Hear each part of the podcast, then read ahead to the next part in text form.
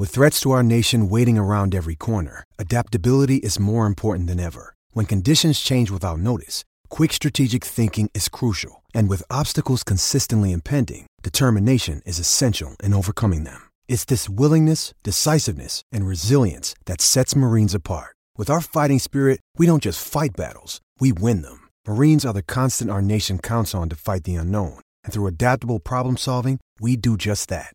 Learn more at marines.com. This FPL season has definitely been go, go, go. A nonstop hustle all the time. Matches, deadlines, unexpected blank and double game weeks, on top of everything the real world has had in store. Sometimes you need a moment to turn off and hit reset. That's when you reach for Coors Light. It's made to chill. For me personally, supporting Fulham during this last year has been a true roller coaster ride. Honestly, when that Adama Traore goal flew past Areola in the 92nd minute of game week 31, the only thing that saved my mental state, the only thing that calmed my nerves, was cracking open a Coors Light. There's only one beer out there that's literally made to chill, and that's Coors Light. The mountains on the bottles and cans even turn blue when your beer is cold. That way, you always know when it's time to chill. When you need to hit reset, just open a Coors Light. It's mountain cold refreshment made to chill. And listen, everyone, summer is pretty much here. It's about to get hot in New York. An ice cold Coors Light is such a perfect way for me to beat that summertime heat. Coors Light is the one I choose when I need to unwind. So when you want to hit reset, reach for the beer that's made to chill. Get Coors Light and the new look delivered straight to your door with Drizzly or Instacart. Coors Brewing Company, Golden, Colorado. And as always, celebrate.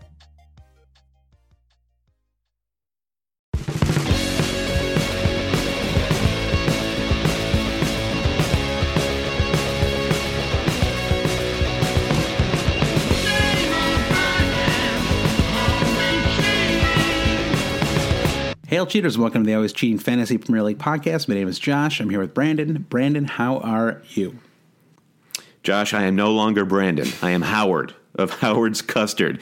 My new team name, as provided by you, the always cheating listeners, is Howard's Custard. What do you think about it, Josh? Good name, bad name? I, I didn't quite understand it, and then I, I remember the uh, the Great British Baking Show episode where uh, Howard's custard was stolen, and even then I was like a little. that little dastardly Deborah. She stole his custard right from his fridge. I was a little on the fence even then, but then when I saw that you actually look like Howard, but with a weaker, it's he has a weaker chin than you do. I'll give you more credit. I mean, not that I've seen your chin in many years because you have this this Civil War era beard, but uh, yeah, yeah, yeah hiding hiding that weak chin. exactly. So it, it, it was fun to solicit team names on social media. I think that Josh, I want to do this on a monthly basis Okay. with our listeners. Okay. So if you submitted an idea for my team name and I, I didn't accept it. Uh, maybe you'll have better luck come February. But just some quick honorable mentions, Josh. We sold about a million Don Henley albums with last week's episode. Yep. We played "Boys of Summer" at the end of the, at the end of the podcast. it was podcast. a fun surprise. I was not expecting that, and it was fun to uh, uh, to to hear those those that great guitar intro at the end of the podcast. Yeah, if anybody knows Don Henley's lawyer, please do not share that audio with, with him. But we, we had a few suggestions based on Boys of Summer. Uh, Rick Cito and Gavin Doyle both chimed in with Deadhead stickers. Uh, Jeff Petter, uh, he wanted to name check our favorite pub in town, the Black Horse Tavern. Redhead Cadillac, another Boys of Summer reference that came in from at Take This, um, also kind of referring to my baby boy. Um, uh, Kevin De Bruyne. I almost forgot his name because he got a two pointer sure. this Yeah. week. Poor Kevin. He played well though. And uh, Gary came in with a with a pretty um, pr- one of the more abstract suggestions. AC Devon, because we're always talking about uh, our our psychoanalysis on the podcast, Sure, Josh. sure. Like we're laying down on, on some on sort of Devon, right? Like a like a 19th century Russian character. It got me thinking that something more like Chesterfield United might be a better team name, but but but Right. special hat tip to Gary. I really did enjoy AC Devon. And uh, final honorable mention to our friend Trevor, who name checked my favorite Rick and Morty character, Mister Poopy Butthole FC. Sorry, that one's not ready for prime time, Trevor. Sure, but, sure. Uh, so, solid, solid names all, but I, I, I think I, I, like that we, we kept the theme going. You know, it's it's the Great Great British. It's got to come back, right? It's we're in the U.S. We're like we're like always a season behind. You know, so I don't Yeah. know what I I can't even like read my beloved Daily Mail until uh, until they start running it in the U.S. here in PBS. So. At, at least there should be some sort of Christmas special. That's what we know, know. here in the states about British shows. Is if they don't have a full season, they at least come back for a Christmas special. All right. So, how did your team do this week? How did Howard's Custard perform this weekend? Did you have a good week? Howard's custard was not a trifle. I will tell you that much. I ended up on 77 points. Looks like the week's average was 58, so I'm coming in 19 points above the average. I put the armband on Harry Kane, so that's 26 points right there. A very solid showing for Mr. Kane against Everton. A lot of us thought that that maybe Everton was going to play it tighter than they did, but there was quite a bit of space for Spurs to play around there. Yeah, I did not expect such a thorough ass kicking. That was that was very surprising. Yeah, I, I held the line with Christian Eriksen, and he came through with a garbage time goal. That's a nine pointer from him. Firmino continues to deliver. Mo Salah, of course, that's a no brainer. Alonso, just the king of uh, Chelsea Sure, defense. sure. We, we we don't even need to talk about that, right, Josh? We certainly don't need to spend 15 minutes talking about Marcos Alonso. We don't. You should know that he's good already. You don't need to. Yeah, we don't need to, uh belabor the point. And today, Josh, we met up at Black Horse to watch um, Man United v Stoke, and it was an automatic seven points with De Gea. He had his uh, force field around the goal. Yep, yep. Not even not even Mohamed Diouf could score on De Gea. I know it was the it was the mystery of he, he somehow got three saves in the first half, and I could only remember two, and it was like it was driving me crazy. I must have I, I looked away. I don't know how I missed that third save, but uh, he ended up well, he ended up four anyway, so it didn't really matter. He actually like it's actually quite lucky that we kept that clean sheet. Uh, there was a very good chance of. Uh, who was it? It was um, Well, Shaqiri had a good look at goal, right, and then at the end. That's what I was Yep. thinking of. Yeah, yeah. Absolutely.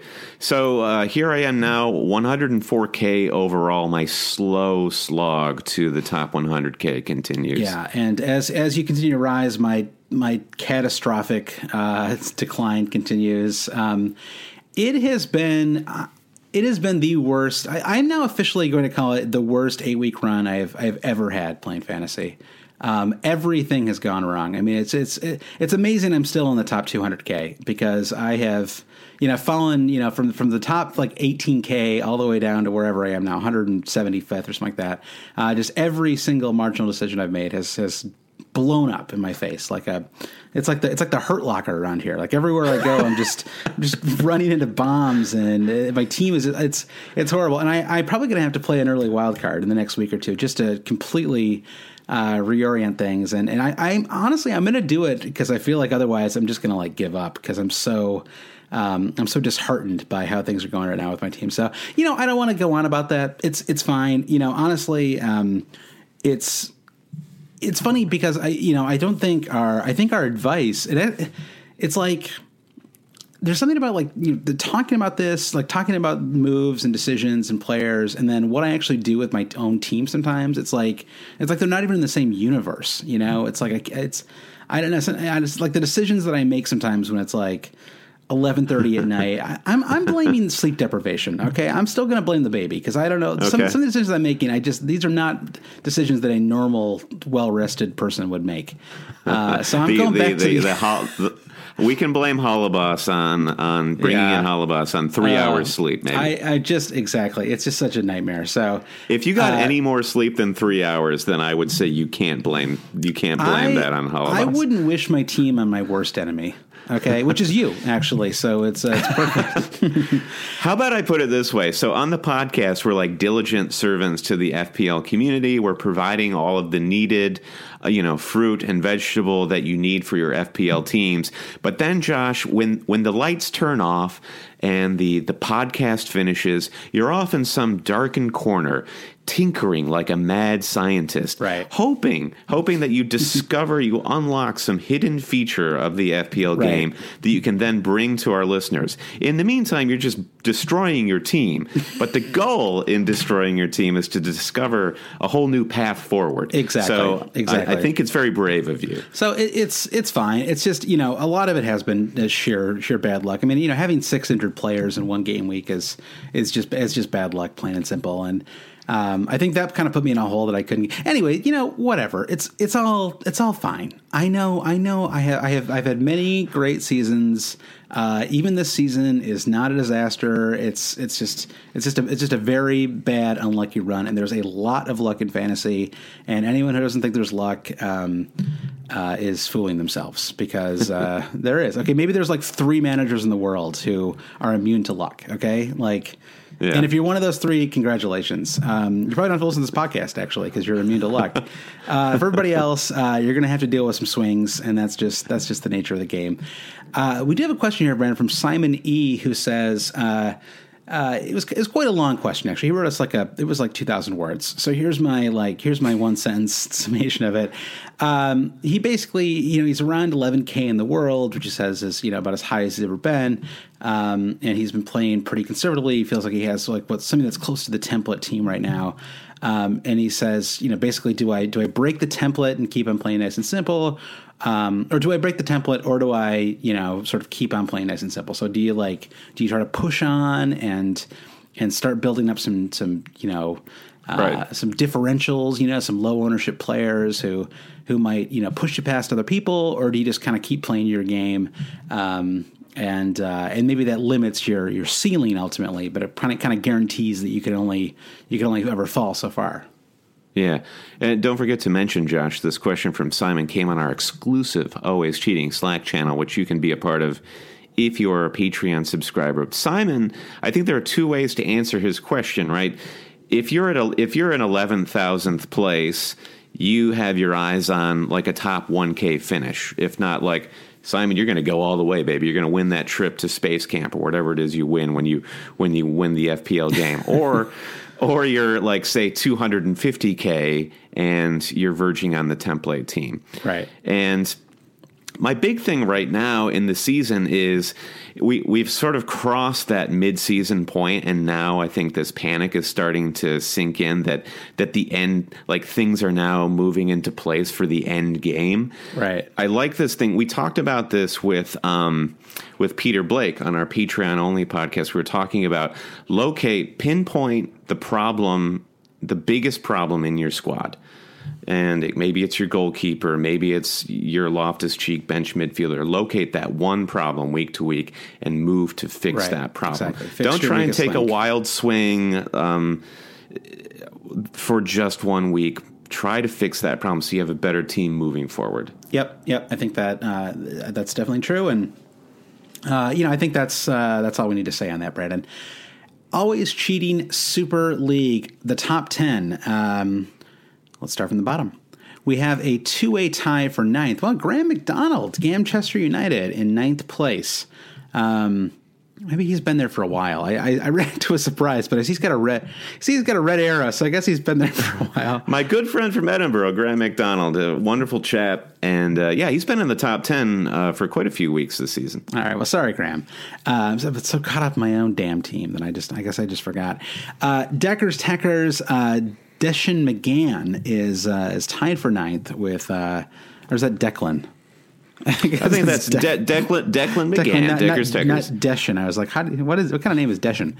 Declan McGann uh, is uh, tied for ninth. He had 97 points in the game week. Um, number eight is uh, Jay Loggerwood. Now, surely related to Ross Loggerwood, and I thought Ross Loggerwood was the last of the Loggerwoods, Brandon. So I'm I'm a little confused here. Uh, but Jay Loggerwood is in eighth. Um, Maybe Jay Loggerwood came around, came around, found Ross, and Highlander style just just there took can his. only be one. it's, yeah, yeah. They had some sort of face off. We haven't heard from Ross in a little while, so yeah, you, you could be right. Uh, number seven, Two Girls, One Schlupp, Andrew Ferguson. Uh, number six, uh, Stevie Sunshine, Stevie Sunshine's Cruise Control. Uh, number five, Nick Tudhope, Football Friend FC. Uh, back up to four, Fabio Borges, Clichy's Clean Sheets. Uh, just a very impressive uh, overall season from Fabio. Uh, number three, um, uh, Chicken Tikka Mosala, Yosi G, uh, 99 points, just one away from 100. number two is. Um, for Fuch's sake, are you blind? I, Joe Stone with are you blind? Are you blind? Are you blind? Excuse me. That was it's like five teenagers. It's very hard to actually say that out loud. For uh, Fuchs Ake Ayu Blind. I mean points but for if you just say cram- it like but if you say it like that, then you can't really get what. How, hey, not everyone can have a great team name like Howard's Custard. Uh, I'm sorry, that's Joe true. Stone. That's true. Or Football Friend FC, which I really like too. Uh, number one though is uh, Crazy Coutinho, uh, Prakar Patel, 90 points, 1,499 points uh, on the season, and ranked number 44 in the world. Uh, very impressive Prakar and. Uh, um, you know, let us know uh, what's going right for you this season. Feel free to write in uh, on uh, Twitter, Facebook, uh, Gmail, whatever, and, uh, and let us know. Yeah, we'd love to hear from you. It's never too late to join the Super League. Just go to That's right. alwayscheating.com, click the league tab, and boom, there you are. You get to take all your points with you. We're well over 2,500 managers at this point. It is the Super League. It is the greatest FPL league in the world. Yeah, everybody knows that already, Brandon. They, they, if they don't know it, they're they're mad. They're simply mad. While, while we're while we're talking about uh, fellow managers, I just have to give a quick shout out. I was in New Orleans this weekend, and uh, our good friend Adam Beasley reached out on Twitter and invited me to watch games with him at the lovely named Irish pub in New Orleans called Finn McCool's. Uh, now Finn, Finn McCool's kind of a weird name for, for a pub. I think we were talking, Josh. It's like the quarterback in the movie that comes and steals your girlfriend. But um, it was a legit place to watch football. There were um, there was a huge contingent of Spurs supporters. There was uh, somebody from South Africa, another guy from from the UK or from from Tottenham proper who were there, and it was a great atmosphere. Highly recommend Finn McCool's if you're ever in New Orleans. And Adam Beas- Adam Beasley, you'd recognize him as FPL Ginger on Twitter. Uh, great to meet him. I was telling you, Josh, I had a dream before I went to meet him that I was going to meet um, Mark Hamill in a movie theater. I woke up uh, and I went to Finn McCool's.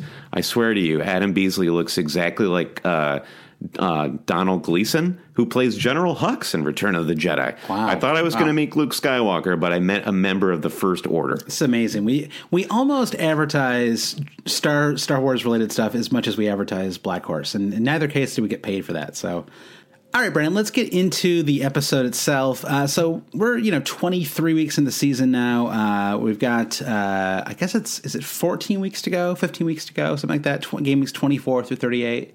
Uh, that is 15 weeks.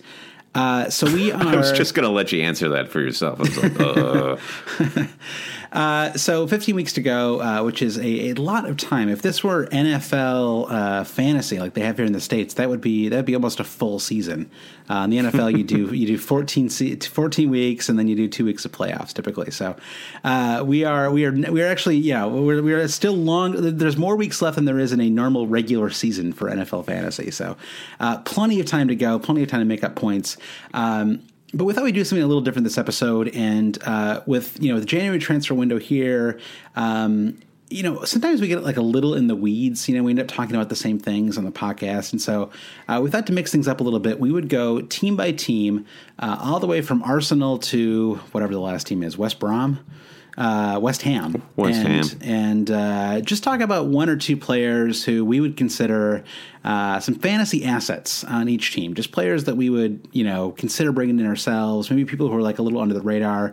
Uh, obviously, when we talk about Liverpool, we're not going to go on and on about Mo Salah as a fantasy asset. That would be uh, extremely boring. So, uh, but there are certain teams like you know, I'm thinking about you know, actually even a team like Arsenal. Um, they actually have some interesting fantasy assets.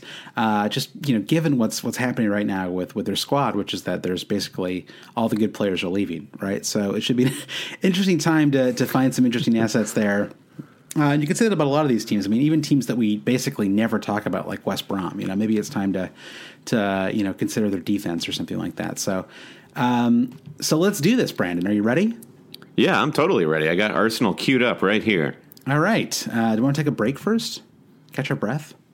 Yeah, let's take a break. Okay. Same old podcast, always cheating. All right, Brandon, 20 teams. Let's try not to make this a five hour podcast. First team is Arsenal. Perhaps you've heard of them.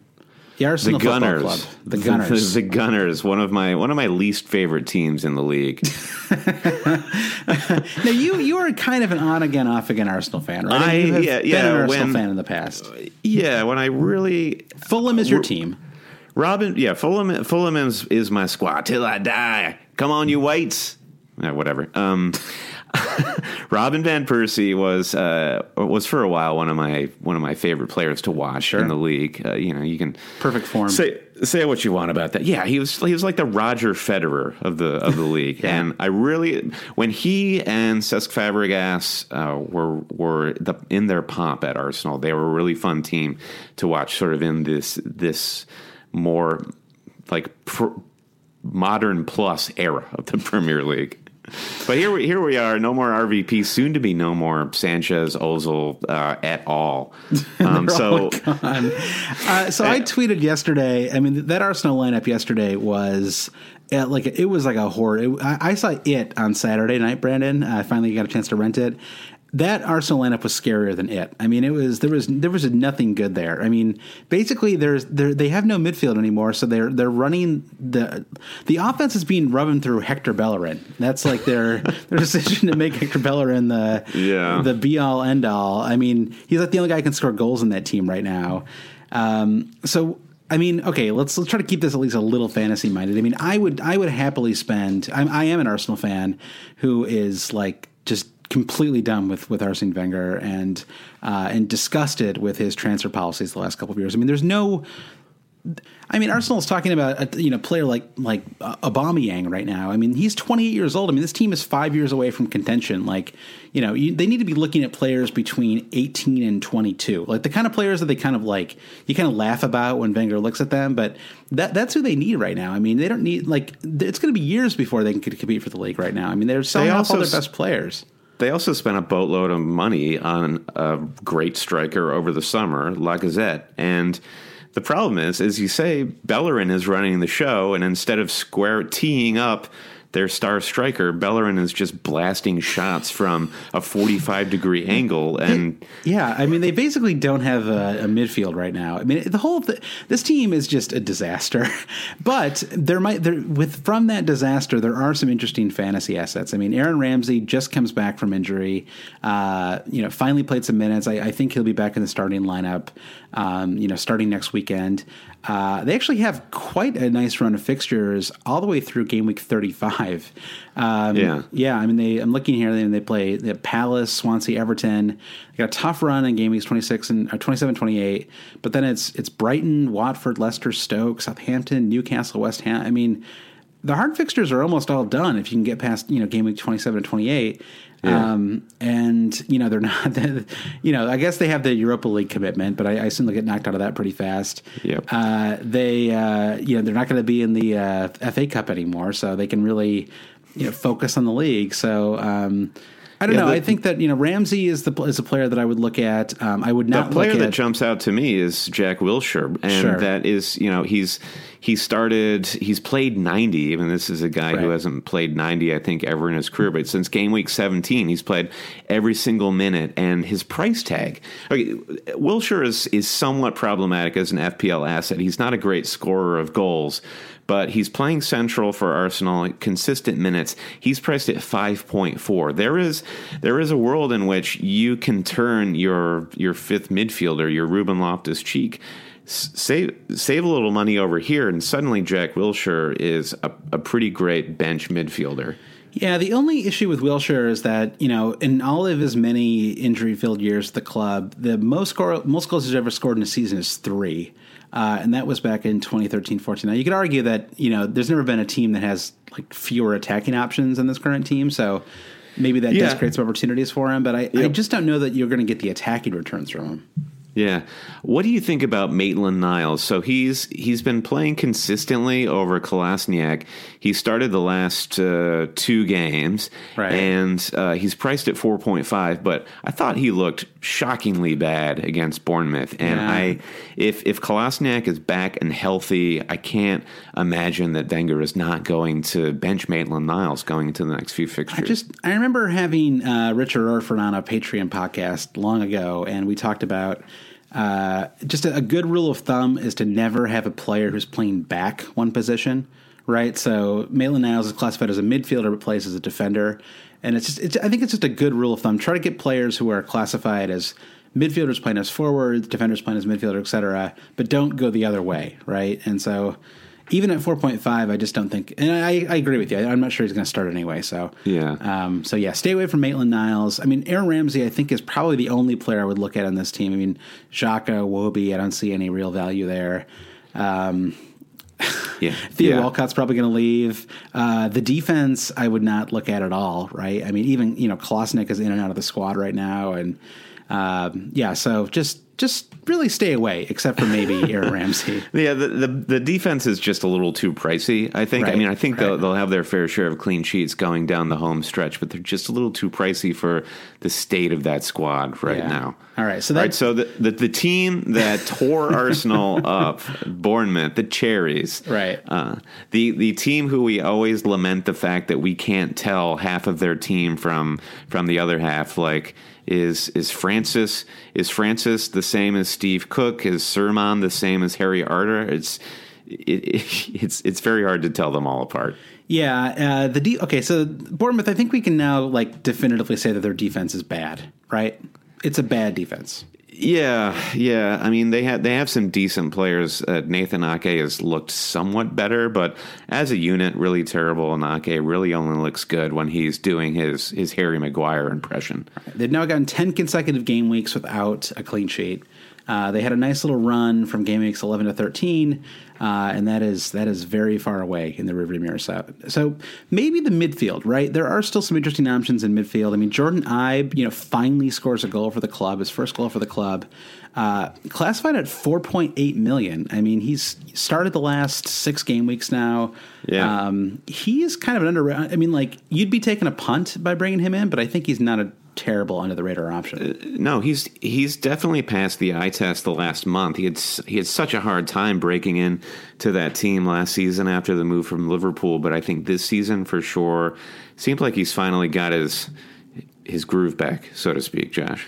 Yeah, Um, I mean, yeah, Fraser, um, I, don't, I wouldn't be quite as excited about. Although he, he's capable of scoring some goals, but he's he's a little in and out of that squad, right? He's not a he's not a reliable starter. Sure. Also, Fraser is on my hit list for being part of my disastrous game week one squad. So, uh, even though e- even though you like short players, Josh, he is technically the he is the shortest player in the league, He's five he's- four. Yeah, he's the poor man's Shaqiri for sure. Uh, so, yeah, so Servan's the only player I'd look at in the midfield, and then Callum Wilson is a player I would very seriously look at, um, especially once you start starting in game week twenty six. Uh, so they play away to West Ham, which you know I you could definitely start them in that game, right? I mean, West Ham's defense is is about as bad as Bournemouth's, uh, and they play away to Chelsea, which is not a great fixture, obviously. But then you know Stoke, Huddersfield, Newcastle, and Leicester. I mean, you know he could definitely score you know two out of four of those games. I guess I'm, I'm not willing to put my stamp of approval on Callum Wilson, but but I hear you. Okay, two goals, two goals in the last two games, uh, three in the last three in the last four. No, no. Basically, ever since Jermaine Defoe went down with an injury, Callum Wilson has has emerged as the as the chief striking option on this team. Yeah. Um, so I mean, three and four. I mean, you have to you have to give him some credit. Yes, I'll, I'll give him credit for that. I, I, I, I'm, I'm cautious on this one. Okay, My main okay. goal with with these Bournemouth assets is actually going back to Ryan Fraser. He's priced at 5.1 right now. I want him as enough people to bring Frazier in to get him up to 5.4 million, so that his price is the same as his height, and that will make me very happy. Okay, I like that too. All right, so Bournemouth, uh, there's not really not too much to say there. Uh, how about Brighton? Uh, you you you picked up a cheeky bonus point from, from Duffy. How did that happen? It's a two nothing loss.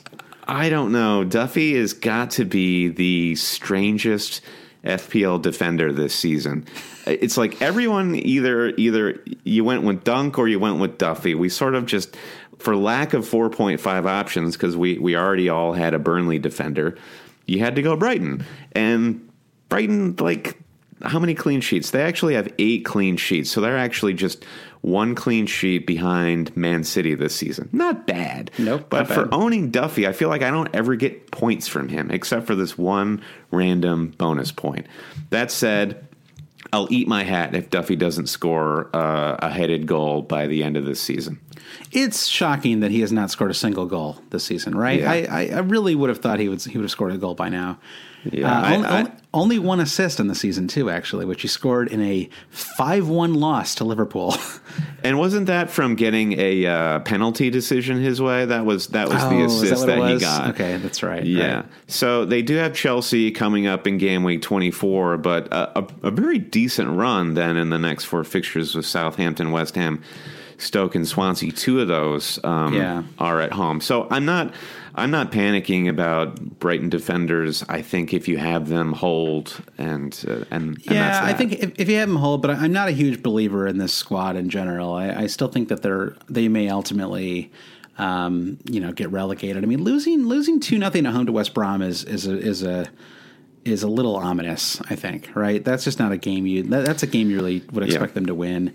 Um, They have a decent run coming up, as you said, but the kind of the final 10 weeks of the season or so are, are really a disaster. Uh, they play, I mean, just like at the last four, they play Spurs at home, Burnley away, Man United at home, Liverpool away. That's probably zero points for them. Uh, if you go back a couple weeks before that, they play Man City away. Uh, they play Arsenal. They play Everton and Leicester. I mean, none of these are easy fixtures. So, um, yeah, I think, uh, I mean, you just, you know, this is looking pretty far in advance now, but I think uh, this is a team you're ultimately going to have to wild card your wild card out of, right? I mean, I don't think I think starting in game week 29, which is the Arsenal home match, I think you've really got to start. Um, I wouldn't. I certainly wouldn't be loading up on more than one Brighton player. Okay. Here is what I'll give you on Callum Wilson going back to Bournemouth. If I if I had to choose, gun to my head, I would actually take Callum Wilson over Glenn Murray, both priced at five point seven. I will give you that. Okay, but what uh, Callum Wilson also? I mean, yeah, I don't think that Callum Wilson is like Sergio Aguero or whatever. But like, if you have a Calvert Lewin size problem in your squad, uh, I mean, going from Calvert Lewin to Callum Wilson is just such a easy move, really, really obvious move. Yeah, it's going. Go, what I was saying earlier about find a problem to fix on your, or the biggest problem to fix in your team. Last week, I think I spent some time and energy talking about how, yeah, the the signing of uh, Cenk Tosun is is supremely bad, as we saw over the weekend for Calvert Lewin. He's probably not going to get another start for the rest of the season.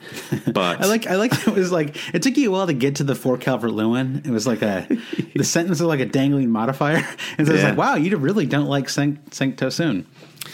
No, actually, he looked great. Uh, the, he looked so he looked so good that it even became a larger problem for Calvert Lewin owners.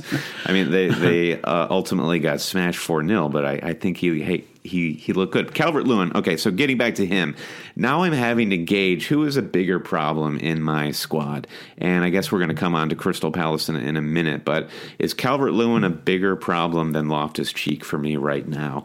And um, I can still stand. Uh, a price rise, a price fall on Calvert Lewin without losing value. Um, but who, who do I need to play more? A fifth midfielder or a second crappy striker or a third crappy striker? I guess the third crappy striker is the bigger issue.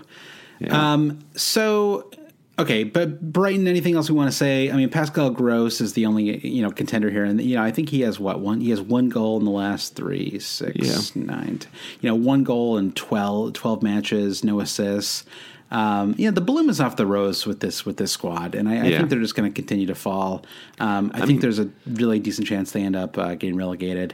maybe maybe yeah. the, maybe a maverick shout here is Matty Ryan, four point five and goalkeeper. Sure, If sure. you're stuck with some sort of like Rob Elliott, Fabianski rotation, it could be worth bringing in Ryan for for Rob Elliott because you're gonna you're you're probably gonna get some save points from him through. It's it's not the optimal goalkeeping situation, but if we're trying to look on the bright side here, Yeah, I think even then I might try to look at like I don't even know. Yeah, well, we'll we'll talk more as we go through these players. But even even someone like Peter Schmeichel, I might be more Kasper Schmeichel. Kasper Schmeichel. Sound, sound, sound the Peter Schmeichel klaxon. All right, how about this? Would you rather have Asmir Begovic or Matty Ryan?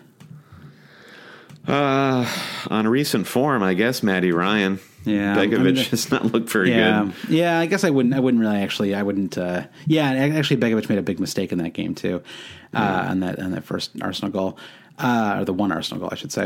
Uh, all right, Burnley. So speaking of the balloon being off the rose, it does feel like Burnley have have failed to excite. Right? I mean, they've kind of. Yeah, they're moving into that Yeah. mode of um, beach beach mode, for lack of a better, I mean, to, to Yeah. use a cliche. I know. God, how many times are we going to say that in the next 15 weeks? But let's looking at the last six fixtures. They have um, they have three draws and uh, three losses. Right, so three points from 18, basically, um, and two clean sheets in those six. So that's not that's not terrible. No, that that's not. And for the value that we probably all got Ben, Mee, or or Tarkowski at, I mean, I'm sure we're either all on Pope or Mee. Mee is has risen from four point five to four point nine now. I mean, there's there's absolutely no reason to sell this guy until you uh, want to cash in your wild card. Right. And even Yeah. then, any any home fixture for Burnley is a possible clean sheet. However, as you're probably about to point out, Josh, their next two home matches in game week 24 and 26 are against Manchester United and then Manchester City. Yeah, it's been a tough run for them. You know, they did they just they actually just played Man United in game week twenty. They played Spurs in game week nineteen. They played Liverpool in game week twenty two. Uh, even that Crystal Palace game is kind of tricky, just because you know Palace are so uh, you know kind of rejuvenated right now. So they do have a pretty. They're actually they're they're the way they kind of close the season is pretty strong, right? I mean, like I'm looking from you know game week 27 on. It's it's really not bad. I mean, they basically get all their difficult matches done by by game week 26. I mean, they play Chelsea at home in game week 31, Arsenal uh, away in game week 37. Uh, other than that, it's pretty good, right? And you know, I see a lot of a lot of clean sheets in their in their future. So.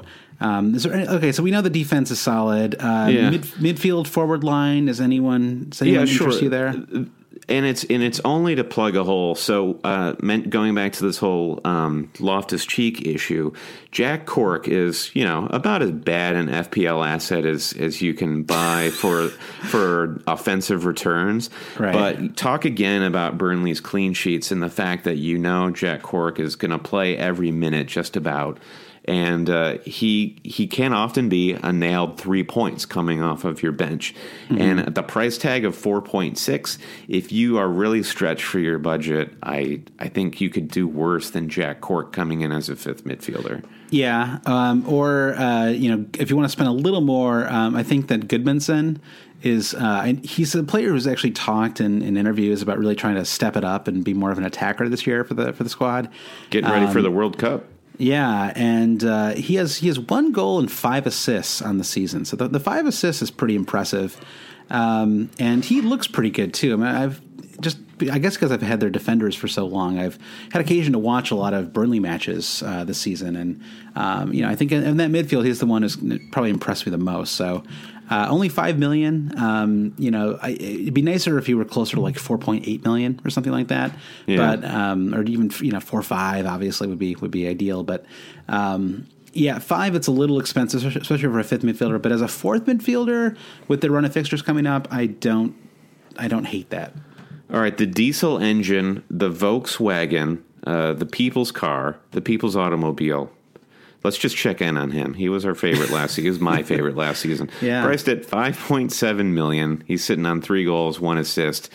Sam Vokes out there doing his thing, but not in our FPL side. So, uh, Yeah, Sam Vokes uh, definitely definitely not showing what he showed last year. I forgot he had ten goals last season, and he actually had a brace in game week one too, in that kind of crazy Chelsea match that started yeah, we, we, season. we thought we thought it would continue. Now he's he's not at the uh, the Lacazette levels he was last season, but Yeah, just- he's really not getting any starts. I mean, he did start in game week 23, but uh, one of the very few starts he's had all season. So uh, it's not happening for the Volkswagen, sadly. Okay, we have a question here from Joe on our Slack channel uh, who asks about Morata. We're about to talk about Chelsea here. Are we moving on to Chelsea? What's that? Are we moving on to Chelsea? Is is that like an Elvis Costello song or something? I, are we done with Burnley? You've had you've had your fill of Burnley discussion. I, I'm sick of Burnley. Okay, all right. We'll move on to Chelsea then.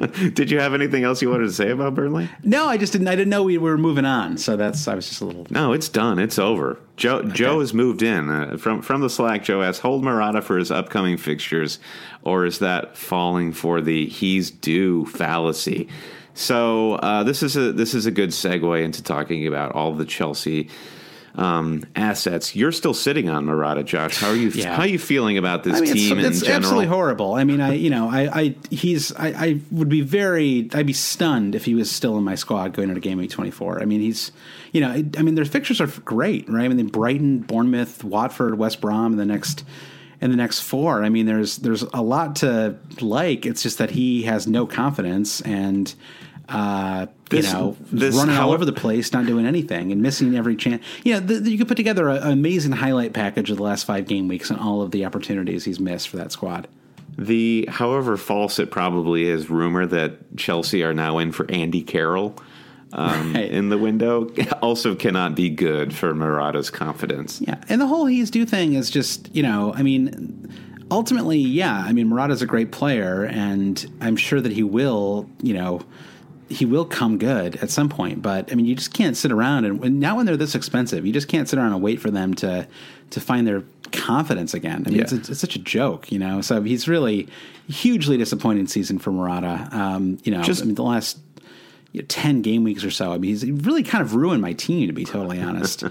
It's really- yeah, it's it's been a total disaster. And the Just fixtures have always been just good enough for me to keep in my squad. You know, Right. it's really And- frustrating. And, and they continue. But if if you look at the top ten strikers in the game, it's number one at, at uh, with Harry Kane at the top, then Firmino, Aguero, Lukaku, Vardy, Morata.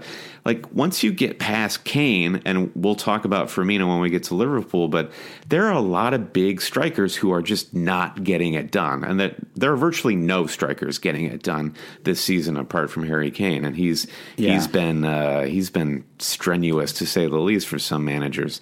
So yeah, Morata, I, I agree. Just get him out. For, use that money elsewhere, assuming Yeah. you're not bringing in somebody more expensive like Aguero. Yeah, exactly. I mean, not moving not, not moving Morata to Firmino a few weeks ago has probably cost me like forty points, like literally forty points. Um, you know, so I, I do think that uh, yeah, yeah, just get rid of Morata, Joe. And anybody else has Morata, just yeah, you might lose out. You might lose out on some points, but you really um, you're holding on to a player that's got no confidence right now, and he's he's famously a nice guy, right? So you know he's not gonna he's not gonna force it. He's gonna No. you know let the game come to him. Yeah. Uh, anyone else interested? I mean, obviously, there's a lot of there's a lot of there's a lot to like on this Chelsea's team. You know, starting with their defense. Yeah, Uh, Alonso. Alonso is obviously the pick of the bunch here. Um, I, I I really got quite fortunate picking up Alonso like five weeks ago, right when his big run began. The the uh, the sticking point here is Christensen, which a lot of us on both of us on Christensen. He came in in the 33rd minute for Gary Cahill, which is just brutal. Um, you know, he could, uh, missing out on a clean sheet by a matter of three or four minutes, but. Yeah. We have to we have to really monitor what's going on with Cahill. I, I assume that Christensen would be good for a start against Swansea in game week twenty four. But um, if Cahill remains healthy and that's not a big problem, his thigh, then Christensen is is an issue that that will need to be solved. I was I was thinking earlier of moving Christensen to John Stones. Um, so that's something that's in my mind right now. Yeah, yeah, or even you know, you know Phil Jones or Chris Smalling too, who are you know, it's pretty much a like for like transfer. Um, even if that means doubling up on Man United. I mean, Yeah. Man United's fixtures aren't super hot. Um, well, I mean they're they're they're fine, um, but they, they do have some difficult ones uh, coming up for sure. But um, even their you know they play Chelsea and Liverpool at home, and you know what is it five of the next seven. Uh, you know Spurs away that's a tricky one in game week twenty five. But the the home fixtures against Chelsea and, Liverpool, I mean they could easily keep clean sheets in those two fixtures. You know, Yeah. so. Uh, yeah, Yeah, I don't I don't know how clear I was, but yeah, definitely hold Christensen bit depending on the Cahill news because a double up on Chelsea defense if you have it is is fantastic. So Yeah, uh, I think Hazard. I think we both agree that he's he's too expensive uh, for his really inconsistent returns. It was crazy. He made a he made a social media comeback heading into game week 23. Um, Yeah, that was, I guess, from people who forgot how awful it is to own him on your fantasy team. I mean, how quickly have we forgotten? I mean, I know we forget every season, but twice in one season seems a bit much. It does seem a bit much. Uh, I can't imagine him ever coming back into my squad, even for a double game week. I don't think I'd I'd do it. Um, the midfield in general is kind of weird and crappy. Um, Yeah, I mean, you can the- see why they're looking at Alexis, right? Because they're it's kind of old and. Okay, here's here's the thing, Brandon. Like, do you ever watch Pedro in, on the Chelsea team and feel like he is playing a completely separate game from everybody else on the pitch? Yeah. Uh huh. It's Yeah. a weird thing with him. He. It, Chelsea feels like Pedro's version of MLS. Like we we were season tickets for NYCFC last year, and we saw the likes of of Pirlo and Frank Lampard and David Villa playing for them. And yeah, they were they were playing in a in a different league. They were just showing up to to build their Twitter followers and and their shoe contracts, and also play the game that they love. To be less Sure, cynical sure. about it, um, and to get starting minutes and to play in a bun- in front of a bunch of enthusiastic fans. That said, w- exactly when I watch Pedro play, I feel like I'm watching. Uh, like Frank Lampard play for NYCFC. Right. Yeah, it's just he's already won. He's won his World Cups and his you know his, His Champions Leagues and all that, yeah. even won even the title with Chelsea last year. Uh, all right, so that's that's Chelsea. Uh, Crystal Palace. I'm impressed with Crystal Palace. I mean, I don't know how they're getting it done. I mean, I'm looking right now at their team. They've got three. They're they're top, they're three out of their top four scoring defenders um, are all out with injury right now. Yeah. Uh, and uh, damn if they're not just holding the line, man. James Yeah. Tomkins picking up a clean sheet. Yeah, here here's another Jack Cork candidate. I'll call this the the Jack Cork candidacy. Uh, Mila Jovovich, Mi- Mila, star of the Fifth Element, Mila Jovovich, Mila Vojvovic. I don't even know how to say that name, but he's also priced at four point six. And as we know, he's on penalties. Famously missed that penalty against City, so he could leave it to to Liverpool to finally uh, dethrone uh, City. But I like him as a as a fifth midfielder. Yeah, the the problem is the okay, so they have a nice if you're wild carding in game week, let's say 33, 32, something like that, uh, you probably want to have a player or two from that team. Up to then, however, it's not looking very good, right? So they play Arsenal away, West Ham away in the next two, uh, Everton away in game week 27, and then they play Spurs, Man United, Chelsea, and Liverpool uh, in four out of five matches. And uh, it's not going to be pretty, Brandon. It's going to be a bloodbath. Tons of injured defenders, uh, a midfield that is is kind of working somehow. Like I don't even know how it's working, um, especially because they haven't really actually gotten that much from uh, from Will Zaha. I mean, Well, right? I mean, like, I think up that's one the- goal in his last ten. But that's the only thing. The problem is, is Zaha is left to kind of do everything himself, and uh, that's that's really rough for him. I think he's he's looked decent, but the whole team is clearly on his back. And at six point nine, you have to compare Zaha to guys like Arnautovic or Lanzini on West Ham, who seem to have a more holistic approach to their midfield, or Jesse Lingard at Man United, who is priced at I think six point four now, and Zaha just can't compete with those assets as far as I'm concerned, given the fixtures and the form of these teams. Yeah, exactly. Uh, Benteke, you know, what can you say about Benteke? Two assists in the last two game weeks. So I I guess That's what you I say. Credits, credits where it's due. Apparently, Uh, keep an eye on James McArthur back in the midfield, priced Sure. priced to sell at 4.3. He's played 90 of the last two games and scored a goal against Southampton. So no guarantees of a start with McArthur, but keep an eye on him because yeah, maybe filling in a little bit with Townsend out. I'm not sure. Um, I think he's a little older too, right? So maybe he's just kind of. Uh, uh, they have to manage his minutes. It's kind of like a Cesc Fabregas thing, right? Where you can only play him so much. Cesc Fabregas, special shout outs to his hair plugs, which are just kind of going, they're in, in full revolt right now. And it's it's great to see his like wispy comb Yeah. over sort of flying in the air. All right, Uh, who's next? Everton. Okay. Everton just just got okay. Let's let's not let's try to keep let's you know let's try not to get this get too focused on how destroyed they were just how, how much they were just destroyed by by Spurs. Right? It was they ran into a, a Spurs team that's that's playing better of late. So I, I don't know. I mean, you know, I was excited about Jordan Pickford for a while, and um, I mean, he had an amazing run where he had yeah 13 9 10 9 and 10 in this like from game weeks 14 to 20 it was just he was awesome uh, but you know things have things have you know granted they've played man united and spurs in their last two right? Those are those are always going to be tough fixtures. Um, their run from game week 24 to 31 is is actually pretty solid though. They play uh, west brom leicester crystal palace watford burnley brighton stoke. Um, so are you is there anyone on everton that interests you Yeah, the return of Bolasie is actually really exciting. I mean, he was uh, such a star before he got injured last season. That link Yep. up play with Lukaku was like almost second to none. So he's he's had managed minutes since game week twenty, um, but getting getting starts in three of those matches. Uh, I I would definitely keep an eye out for him, but six point four is a really tough price price tag. As I was Absurdly- mentioning, absurdly high price. Yeah, Yeah, he should be like five point five. Yeah, so so really nobody. I mean, I thought Cenk, Tosun looks like he's going to be a real asset to this team, but seven point five, you you can't do it. Wayne Rooney also at seven point five. It, it, it, it just too doesn't work in anybody's team right now. Sigurdsson at eight million. It's just it's just too high for a team that isn't very good.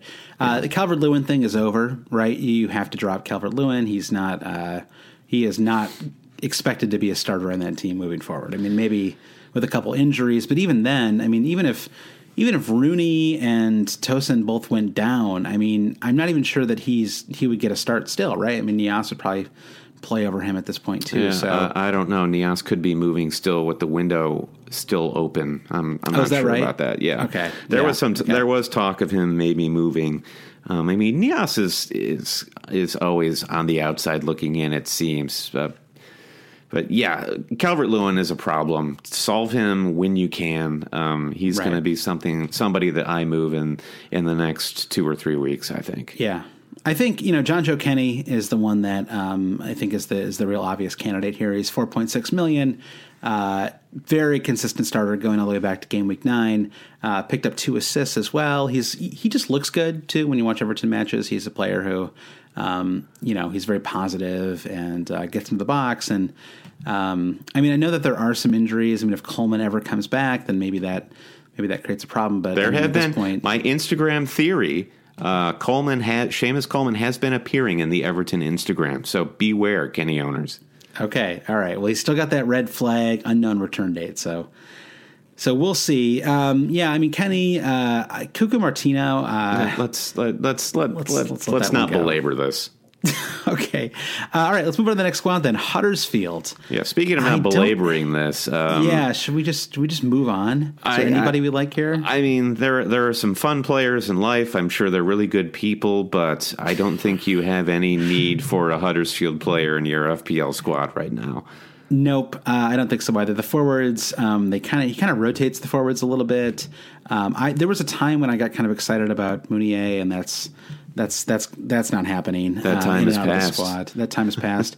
uh, the Mooy thing is fun. If there's a double game week, he'll be a fun player to bring in for that. Uh, otherwise, uh, you can't true. have Aaron Mooy. Um, Yeah. And the defense is. I, I guess I would like them if they were four million, right? It's like so like at four point five million, they're too much. If they had like a four million starting defender, I'd be interested. But I actually do. Too expensive. I actually do have a four million Huddersfield defender on my bench from from game week one, Jon Gorenc Stankovic. Uh, who, Oh, wow. who who did his ACL oh, oh, sometime last season or over the summer? I brought him in because I thought I thought with an ACL uh, tear, no one would bring this guy in, and I would be in no danger of a price drop. He has dropped to three point nine. I have lost value on this dirtbag. So thanks for nothing, Yeah, Stankovic. Uh, on that note, let's move on to Leicester. Wow. I like. I kind of like this Leicester squad. I Uh, mean, yeah. not like I don't. I don't love them, but they're they're kind of fun to watch. They've been playing a lot better. Uh, Claude Puel uh, turned into a, a great hire, right? Yeah, And he's yeah. really solidified that squad. Absolute Uh, sensational yeah. fixture run coming up as well. Watford, Everton, Swansea, Man City Yeah. in game week 27, followed by Stoke, Bournemouth, West Brom. God, you're right. It's wow. so it's so good. I mean, Mahrez is in such tantalizing form. The trouble I'm having with Mahrez is you've got space for three midfielders who are you know above seven million, I'd say, Yep. and. I, I guess this goes back to one of the earliest questions we answered in this podcast. Like, if you're looking for that slight differential on really competitive managers and they don't have Mahrez, he might be the one to Yep. give you that that that three to five to ten point edge on them week in week out. The one concern, and maybe this is a little unfair, is that he was playing super well to try to get a sale in January. And Yeah, that oh, if he doesn't get sold, he might kind of revert back to last season's form. I guess I just forgot we spent all last week's podcast talking about how Mahrez would fit into all these other teams. So, yeah, I guess take take my enthusiasm from a minute ago with a grain of salt. Seven goals and 10, or 10 assists in this season is fantastic, though, and it, you know can't be can't be just totally glided over. I mean, he's been really consistently strong all year. Uh, I think that um, Mark Albrighton, you know, who's kind Oh, of yeah. a s- steady Yep. steady player, two goals and six assists in the season, really under the radar. I think. And he was he looks to be in that type of form, and I think it's exhibited by the with the whole team that they were in their league winning season, and Albrighton was during that season. He was like the Adam Lallana FPL player from Leicester, where it's like if you can't afford Mahrez, then or if you need a, a second midfielder from Leicester, you can probably afford Albrighton bring him in, and he'll do some Right. business for you. Yeah, I, I got really excited about Demarai Gray, but it, it, every single manager comes in gets it, like seems to get excited about Demarai Gray, and then like I don't, I don't know what it is. I don't know if it's like that he doesn't play defense or he doesn't listen to uh, instructions. I don't know what the deal is, but they all like get excited about him, and then he just slowly works his way out of the rotation. Maybe he has that like sleeping goat syndrome where he just like during training will just suddenly fall asleep. I don't know. I don't know what's I don't know what's going on there, but Al- Albrighton is a player I'd look at. Uh, Vardy, uh, you know, just back from injury, uh, or I mean, I don't know if it was like a serious injury, but he was he was out for for a game with an injury anyway. Uh, I like you know Vardy as a as a Morata replacement. That's another maybe slightly off the radar, interesting thing to. Thing, something to I actually, you know, Vardy might be someone that I would actually consider here. I mean, God, Watford and Swansea in two of the next three at home. Yeah. Uh, Watford's defense is worthless, and Swansea's isn't much better. Uh, yeah, you know, maybe God, Jamie Vardy. It's been a long time, Vardy. It How do you has. feel I'm- about joining Josh's squad? Would that would that get you excited? Send send him a note, see what he says. yeah, I will. I don't know. will. It's it's it, the form has been a little patchy for Vardy this season, which does give me some pause. But um, but I don't know the the fixtures and, and the team as a whole, their form um, on the upward trajectory. I guess that's that's good uh, for Vardy. Yeah, and will Iheanacho ever get healthy? God, I was so excited about him joining the squad, and Yeah, just, it's not, not, uh, not I wouldn't worry about him. that. That that that's just not going to happen. Yeah, And the of defense, yeah. I just want. Oh, sorry. One last thing, Brandon. The the defense is so disappointing this year. I mean, six clean sheets out of twenty three. Um, I I guess they just need to invest in some new. I, th- I guess they need some new fullbacks. Really, is what it is, right? I mean, Danny Simpson. Well, really, the whole there's just a lot of old players. I mean, you know, Harry Maguire's look pretty good, but you know, Fuchs has been in and out of the squad. Morgan and Simpson are injured. Chilwell with the red card. Who's been out? Um, yeah, it's it's Schmeichel's Schmeichel's the one to look at if you're looking to get into the defense, and uh, I think that's. Um, and Maguire, if you somehow have that cash, I can't imagine why you'd have four point five point four to spend on Maguire, but but there you have it. Yeah, yeah. So, all right, um, let's move on. Our one last squad, and then we'll take a break. Uh, Liverpool. Okay, we know the obvious candidates here in Liverpool, right? We've got uh, you got Salah. Uh, we talked about Mane a little bit last week. Um, I think you could you could definitely consider a double up, but I think we finally have to talk about Alex Oxlade Chamberlain, Brandon. Do we I have know it's to? painful. Wow, this is this is out of left field. I feel like I've been brought here under false pretense. Five point six million. Okay, if you were eight million, we wouldn't talk about him. But five point six million, kind of given a chance to play. I, I don't know if I want to say in the Coutinho role, but certainly given a chance to play. You know, in an attacking role for Yeah. Liverpool, responds with a goal and an assist and three bonus points. Um, I mean, we'd be remiss if we didn't at least consider him as a, as a candidate. Yeah, I, I, I do accept that. I, I you can't dismiss him out of hand just based on the five point six price tag. I, I think you're right about that, and we're not entirely sure on his minutes now that Coutinho is gone. I mean, he's he's started the last two matches, and you know that that coincides with the departure of Coutinho. So it may be that uh, the Ox is locked into that starting eleven, and if he is, then. I yeah, then then maybe that's that's right for you. I can't imagine. I mean, right now I feel like you're almost must own with Salah and Firmino. Do I have room for a third Liverpool player? I I think that's not necessary. Maybe not, but the the fixtures are pretty pretty solid. Swansea, Huddersfield. Um, yeah, I mean, honestly, the fixtures are really good. Like throughout the rest of the season. Yeah, they, They- kind of mean, got their Spurs their, at- their last yeah. toughie out of the way with Manchester City. They did. Um, they placed Man United away in game week 30, Chelsea away in game week 37. I mean, those are the only two scary fixtures in the last 15 weeks of the season for them. Uh, even Spurs at home, I, I think they'd feel pretty confident about in game week 26. So, Yeah. yeah, definitely. Uh, I mean, the defense, I'm still, I don't feel great about. Um, I thought that Robertson looked great. Sure. Right? He's an interesting option. He's 2.6% owned. He's f- priced at 4.7 million. Um, you know, does he keep his spot? Um, I think I think so, but you know, I guess there's at least a little bit of uh, Who knows? There, there. there's a lot of rotation back there. Virgil van Dijk is probably the only person back there that won't be rotation prone as soon as he's fit. Right, right.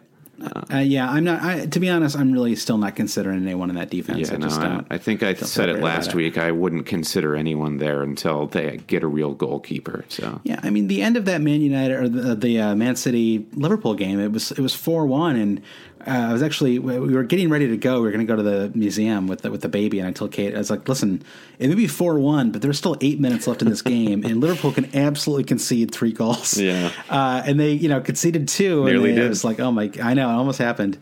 But let's take a quick break, and then we'll do the second half of our uh, our our team reviews or whatever we're calling these. great. Same old podcast, always cheating. Josh, when I think about beautiful things, I think about uh, I think about myself. I think about the Sistine Chapel. I think about the always cheating listeners, but I also think about the Starting Eleven app, perhaps the most beautiful fantasy app that one can play. It is an app that is available for your iPhone and your Android, and it's daily fantasy for the Premier League. So it's a great antidote to whatever ails you with the regular FPL game. Josh, you're having a bad week. Maybe you dip into some starting 11. Fire up that app on your phone, send me a head to head challenge. And uh, we have no budgetary restrictions. We can make live in game substitutions while we watch the games, just like we're the real managers. And uh, it's great. You can participate with your friends. You can challenge strangers all around the world. You can challenge people in the bar where you're watching just via Right. proximity. It's a very cool app. It's funny because when you first when you said beautiful app, I was thinking, do I really care about that? And then I was thinking about my frustrations with the official fantasy app and how cra- like how crazed I get by that sometimes uh-huh. um, because it doesn't load properly or Crashes. like making a transfer. You, you ever try to make a transfer on the app? It is like the scariest thing ever. like you really never know if it's going to like what what is going to happen. Like you have to make a transfer to your desktop. How many people out there terrifying. actually, uh, if you make the transfer through the app or on your phone, you go to verify the transfer on a different device? Of course, you have to. And it's the thing, like, like, I think it was the beginning of the season when like everyone had bench boost on for a minute, and you're like, no, did I hit the wrong button? Yes. So yes, p- playing an app, especially a an, an app that's like a little, you know, you're you're already you're kind of mixing it up a little bit. You're doing daily fantasy. Maybe you're playing with a friend just as a way to uh, to break with the monotony. I mean, obviously, I'm having kind of a kind of a tough run right now, and so you know, starting eleven's actually been kind of fun for me because it's like you just start clean, right? You pick an entirely fresh squad every game week, every time you're playing against somebody, um, and uh, it's just you know, you kind of you don't you don't carry around this hurt, you know, like uh, like, Like- like a, Trent Reznor style hurt that I, yeah, Absolutely. So it's it, yeah, it's a lot of fun. So you can play starting 11 any day in which there are at least two Premier League fixtures going on. So uh, Josh and I are accepting challenges from listeners. Hit us up with a direct message on Twitter, Facebook, email at hailcheaters at gmail.com, and we will play you on starting 11. For more information, just go to starting11.io, and they have links there to download the, the app straight to your Android or iPhone, and we'll play starting 11 with you today. Yeah, I am planning to watch all of the Saturday fixtures, and actually, Brendan, maybe you can come over and watch the games. What do you think about that? Oh, I love when uh, Josh Yeah, puts me on hang the spot live on the I know, podcast. hang out, me, me, you, and baby, all three of us watching the games together. Not the mama. That's right. So Brandon and I we're watching games together this Saturday. I've just decided it, uh, and we will be playing starting eleven with anybody who challenges us. Uh, you can message us or add us or email us, and uh, we will take you on. And uh, we'll even if, if if you beat me in starting eleven, not an easy thing to do. I will post a screenshot of your. What do you want it to be, Brandon? You're the winning team. With, a, with a little at reply on Twitter. Like yeah, little- post a we'll picture of the winning team with with baby Quinn. I don't know about that, but I'll post. I'll give you. You will get some kind of shout out on the always cheating. I'm going to find okay. It's it won't be your baby. We don't want to exploit your child like that. I will find something very embarrassing of Josh's in his apartment, and we will take a picture of your winning starting eleven squad next to that embarrassing thing in Josh's apartment. Sure, my there's like there's like a million things, so that should be easy to do. All right, so challenge us this weekend. We hope to see you then. Uh, starting11.io is where you can find out more. Manchester City, Josh. They are now they are no longer unbeaten. They're beaten.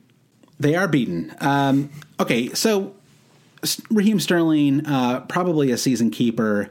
Sergio Aguero, you know, it's a weird one with Aguero. I mean, on the one hand, I was I thought that it was you know Aguero to Morata to Aguero was just the obvious was the obvious transfer this week, and and maybe it is because they play Newcastle and West Brom back to back. Um, I'm actually going to wait and see if he plays in the League Cup at midweek. I really hope he doesn't. Um, I don't know why they'd play him in that. I mean, away to Bristol City with a lead, I, I, I think he's. I don't think they need him, but um, but he has been really inconsistent this year. I mean, he just has not had you know a ton of explosive returns. You know, going. I mean, okay, so he had a hat trick in game week five. He picked up twenty points, um, but you know, otherwise it's been kind of like one goal here, one goal there, a lot of penalties. Yeah. Um, I mean, are you are you sweating bullets not having Aguero right now? No, I'm really not. Um, I'm actually thankful. In a way, I think. Uh, I think managers who are able to resist Aguero. I mean, th- this is a gamble. I'm kind of welcoming other managers to get Aguero because I think a player like Firmino is a nice differential. He's in great form. Uh, you're, you're at least going to put him on the same level as Aguero at this point in the season, given given uh, current team form and player performance. And I want to keep my differential, and I'd like to see some managers gravitate to Aguero for that reason. And because I'm not really feeling it right now, It- it- the reason to own a player like Aguero at that price tag, 11.7, is that um, he looks incredibly dangerous every game. We can have the same same conversation about Harry Kane. He's had his problems this season, but he always manages to deliver uh, when we need him to.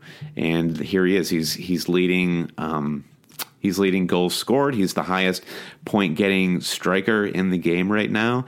And uh, I don't see a way to justify that with Sergio Aguero for me.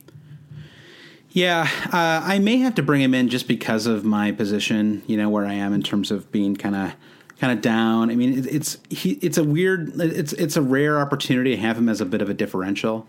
Um, his ownership is is only twenty two point seven percent. It's it's you know really pretty low. It's fair to Um, say. I mean, I, I do. I guess I now understand the circular logic I'm using about Firmino being a differential. Of course, Aguero can become the same differential. So it's like fighting fire with fire. So it doesn't necessarily Right. make sense. Difference being that you know uh, that Firmino is nine million and Aguero is almost twelve. Yeah.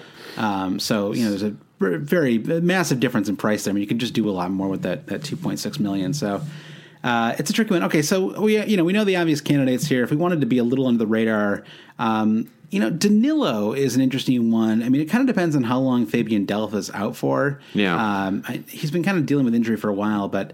If he's out even for two weeks, then uh, you know playing Newcastle and West Brom back to back. I mean Danilo at five million. I guess if you wanted to be a little more secure, you go with John Stones at five Yeah, point four. I, I'd really push people toward John Stones for that reason. And also, Stones, he's looked a little wobbly since he's come back, but he will get a lot of scoring opportunities on set pieces. I mean, same as Otamendi, but Um, that price tag on Stones, I think, is great. I, he's my favorite pick Yeah. from the defense. Kind of surprised that he has no goals and no assists the last three seasons. John Didn't- Stones. Wouldn't you think? Yeah, wouldn't you think at some point he would have picked up a goal or an assist? But going back to the 15-16 season, he has so 15, 16, 16, 17 in this season, no goals or assists. Yeah, I guess he did have a real trying time with his last season at Everton, and uh, yeah, that's that's a peculiar one. Yeah.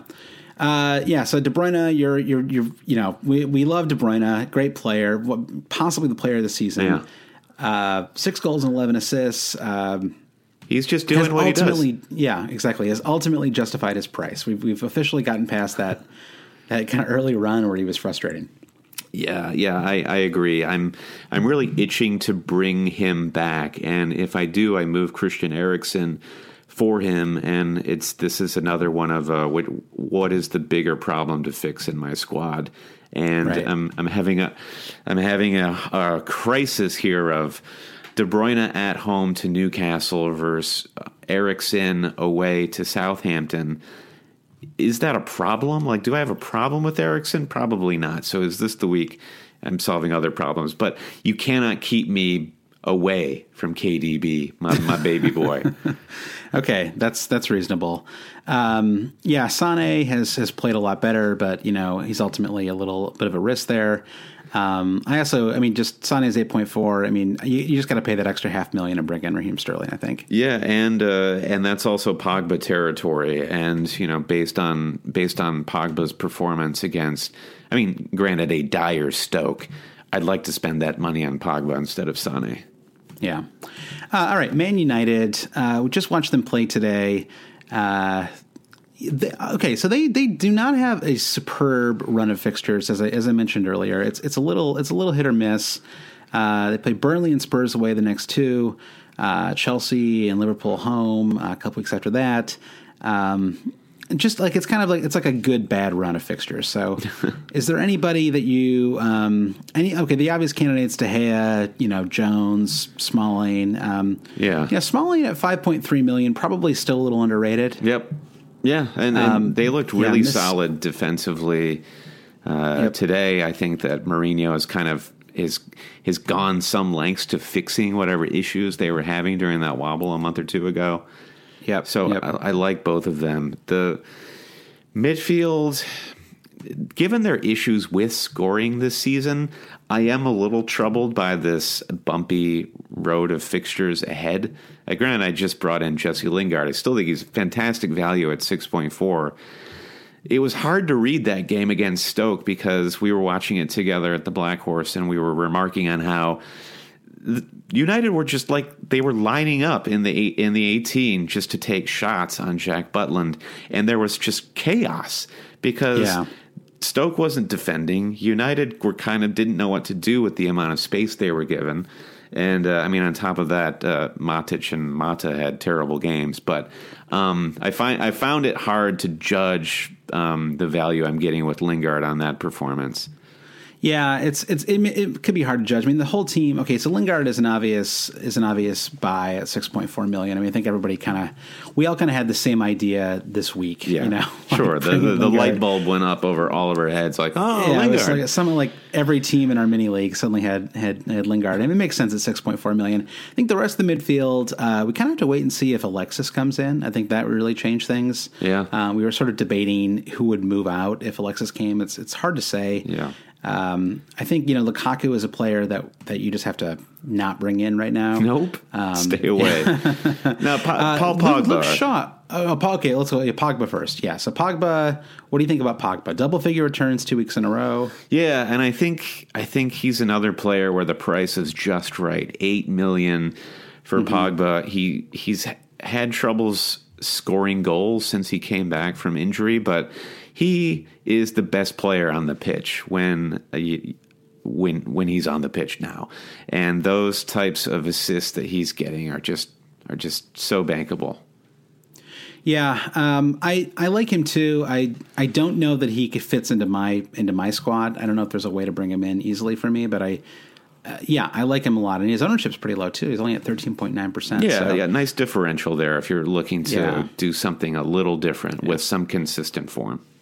Uh, only other player to note is uh, Luke Shaw. Uh, started the last three matches, uh, one ownership, three straight clean sheets for Shaw. Uh, actually, started the last four. Um, yeah, he had like a little rampaging run in the second half at one point. Yeah. They have been trying to solve the the, the problem on the uh, on the left there for quite a while, and and maybe maybe Shaw is finally the answer. I mean, there's really no one else who.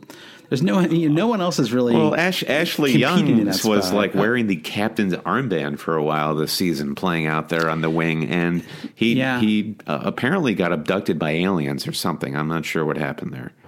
Yeah, and they've even played together a couple of times. So I, yeah, that, that is that's kind of a strange one. You're right. I mean, Young was was was really in that spot, but um, I don't know. I feel like you know Shaw is like it's a risky move, but uh, 4.9 million. It might be worth a might be worth a punt. Yeah, yeah, for sure. All right, uh, Newcastle. So I, I suddenly find myself with with two Newcastle players. One that I'm looking to move ASAP, which is uh, Christian Atsu, uh, and one that I, I actually kind of like, which is um, DeAndre Yedlin. You're such a homer, Josh. Yeah, four four point. Yeah, I have rarely owned Americans in my in my team. Uh, so they they have a real good bad kind of run of fixtures. Uh, it's they play City away, but then it's they play Burnley at home, and then they play Palace away, Man United at home, Bournemouth, Liverpool, Southampton. It's like every time they have one good fixture, it's like almost immediately followed by one bad fixture. So Yeah. um, I don't know if, if any if either of their players would survive a wild card, but um, I may I may hold off on uh, on on dropping Yedlin for a little while. Yeah, I mean, consistent starts at, at sub four point five. He's at four point four. That's that's that's great. He fit. He plugs. He plugs a hole. to, to, He does, he, yeah. To use a yeah, and euphemism. Clean sheets in two of the last three. I mean, the team is not great, and I was I was so disappointed with John. I mean, not not disappointed because I don't rate him, but Jonjo Shelvey really played poorly uh, in the uh, in the Swansea game. I mean, he was he had like, like one of the worst free kicks I've ever seen. Yeah. uh, and then he apparently sulked when he got removed from the pitch, and I was like, "You were terrible, man! Like you should have been a halftime sub. Like what, what were you complaining about?" Aren't players like that just so frustrating? The ones that just Yes. ooze natural talent and they have somehow fallen backwards into the highest level they could be playing at. I know. I mean, Yeah, I it's- look at Jonjo and I'm like, did you really work hard to get here? I mean, uh, presumably he did, but Yeah. you wouldn't know it. Then you look at Matt Ritchie, just the classic like player who belongs in the championship, right? Oh, like, yeah. so good down there. He's got he's got League One talisman written on his forehead. Uh, all right, there's nothing. There's nothing fun to say about Newcastle. I mean, their their, for, their forwards are stink as well. So, uh, Southampton. Not a lot Southampton. of fun to say. either. No, from from least fun to lesser fun. I'm not sure how, yeah, how that works, but. They, they used to be fun. I used to love Southampton. And Yeah, I mean, kinda- Char- their team's Charlie kind of Austin being out is is a disaster for them as an FPL contender, and it sounds like Austin's out for like a long, long term, yeah. and that's a bummer. I mean, Ward Ward Prowse was for me in seasons past a wonderful. Tom Carroll esque 4.5 fifth midfielder. Sure, But sure. Uh, he got priced out of the game when they moved him up to 5 million, though. He, he scored against my beloved Fulham in the FA Cup, and he comes back again Yeah. with a brace against Watford. Crazy, I know. Uh, yeah, so there, yeah, there. I don't even know who I would consider. I mean, Oriol Romeu as a 4.3 million fifth midfielder, maybe. Um, yeah, the defense. I mean, they actually have some decent fixtures coming up. Yeah. um, but they've got a lot of injuries too. but and Bert, yeah. Bertrand dropping to 5.3 is like that is a decent price for that like finding Bertrand at 4 5.3 is like finding a designer clothing item at like the Salvation Army. so Yeah. um, but but still probably too much for for this kind of team. Given the fixtures Yeah. though, perhaps worth a punt.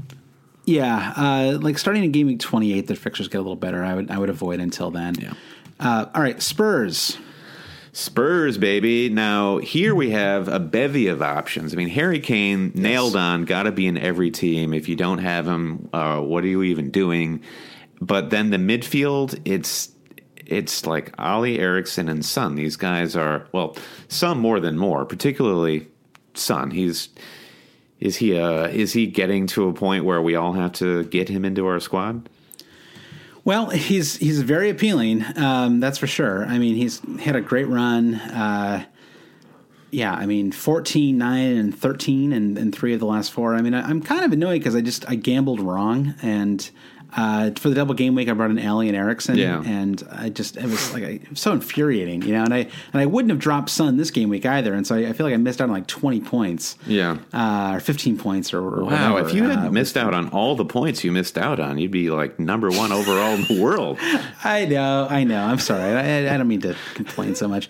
So the thing about Spurs is that they they do have a difficult run coming up. Uh, really, even even game week 24 is not a great fixture. They're way to Southampton. I mean, it's it's a fine fixture, and they actually just destroyed Southampton like four weeks ago.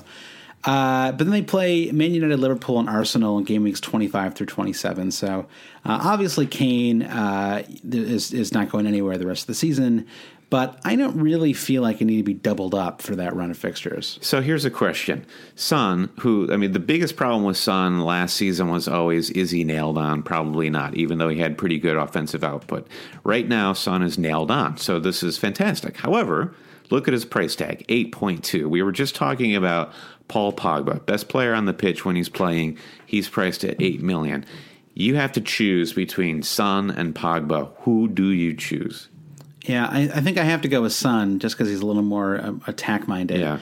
Um, but the, the the run of fixtures coming up is, is what throws me off a little bit. So uh, I wouldn't be transferring in Son right now, but I, I also don't think I would drop him either. So it's kind of like if you've got him, good. If not, you just kind of you just don't have him. Yeah, for a limited time only. That's that's Son right there.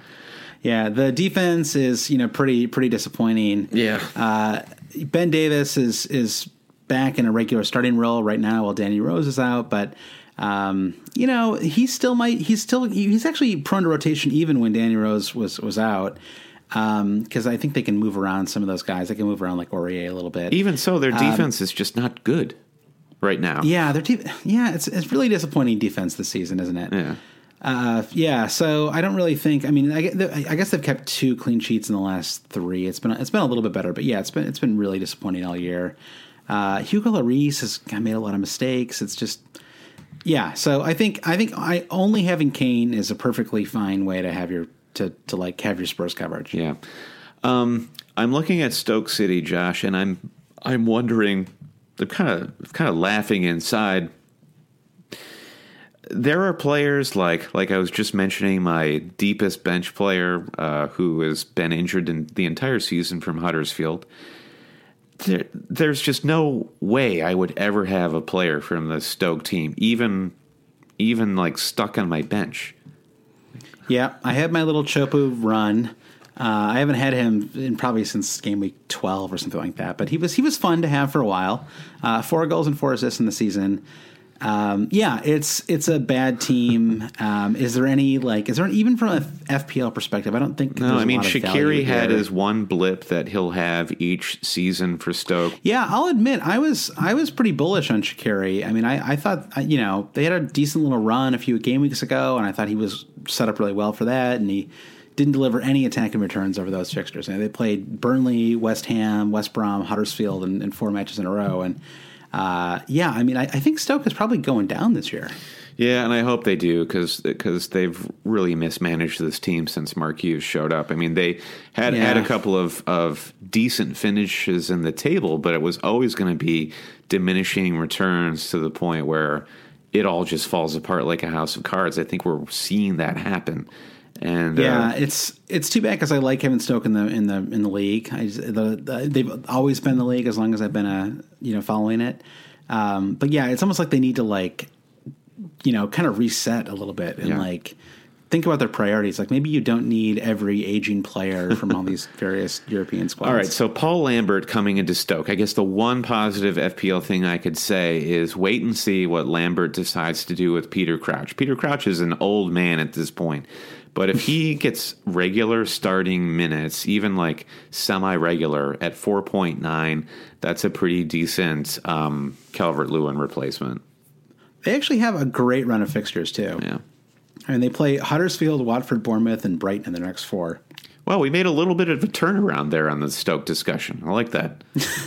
Well, I mean, I still wouldn't advocate bringing anybody in, but it they are set up to win some match. I don't know. I mean, I don't even know who you'd want in this team right now. It's it's it's not a lot of fun to watch. Yeah. Uh, Swansea. Uh, we're just God. The second half of this this list, Brandon, is just full. of It's it's pretty teams. it's pretty dark. It is pretty dark.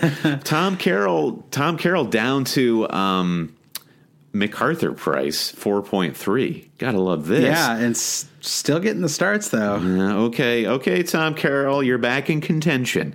I mean, the the other guy we had to talk about is Jordan Ayew, who um, is the only person capable of scoring on this team. I know. Picked up another one. Uh, three goals and five from Maya. So uh, he he's he's played well. He's cheap. I mean, he's cheaper than Calvert Lewin. So Yeah. uh, if you needed a super, if you really weren't going to play your third forward ever, um, Lew- Lewin to Ayew is not a bad move. Yeah, I guess if just- you're looking at all of those cheapo strikers, even looking at uh, like the likes of Peter Crouch, Ayew might play the most minutes out of all of them. And Yeah. on top of that, he's probably going to score as many, if not more, goals. So I, I, I really like Jordan Ayew here. Yeah, I mean they play Liverpool, Arsenal, and Leicester in the next three, but after that the fixtures lighten up a lot. So, uh, yeah, if you're doing an early wild card, maybe maybe consider Ayew as a as a third forward. Um, the rest of the team and the defense, uh, defense is pretty disappointing. The midfield, there's really not a lot of value there. Yeah. Um, even you know, I mean, they're not a lot of fun to watch, and there's it's not a lot of fun to own any of their fantasy players either. Yeah, well, you, you could talk about Alfie Mawson if he was 4.5, but at 5.0, that's that's a no go.